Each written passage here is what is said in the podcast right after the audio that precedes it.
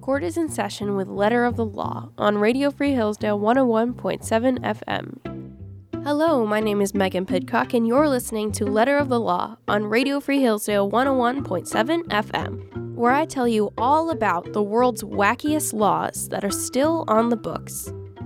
Today, we're taking a trip to Southington, Connecticut, where silly string is quite the controversial subject.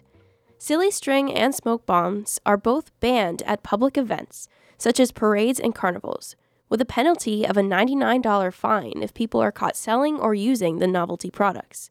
This ban of silly string was sparked first at a fall festival in 1993, where town members sprayed silly string on parade marchers, local monuments, cars, and other festival goers. This resulted in stained clothing, cars, and marching band instruments. The silly string spray was so bad that two policemen almost lost control of their motorcycles. Talk about an explosion of color. The event sparked a huge debate amongst the town, as shortly after a proposal was introduced to the town council that banned silly string and smoke bombs across Southington in both public and private spaces. Members claimed this potential ordinance was created at the request of the police force, citing safety concerns. However, many council members rejected the ordinance, claiming it was far too harsh.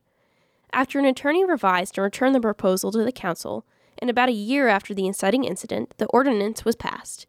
As of 1994, silly string and smoke bombs are officially banned from public property and from public town events. So be sure to mind your fun in Southington, Connecticut, and not get caught with any illegal silly string. This has been Megan Pidcock on Letter of the Law.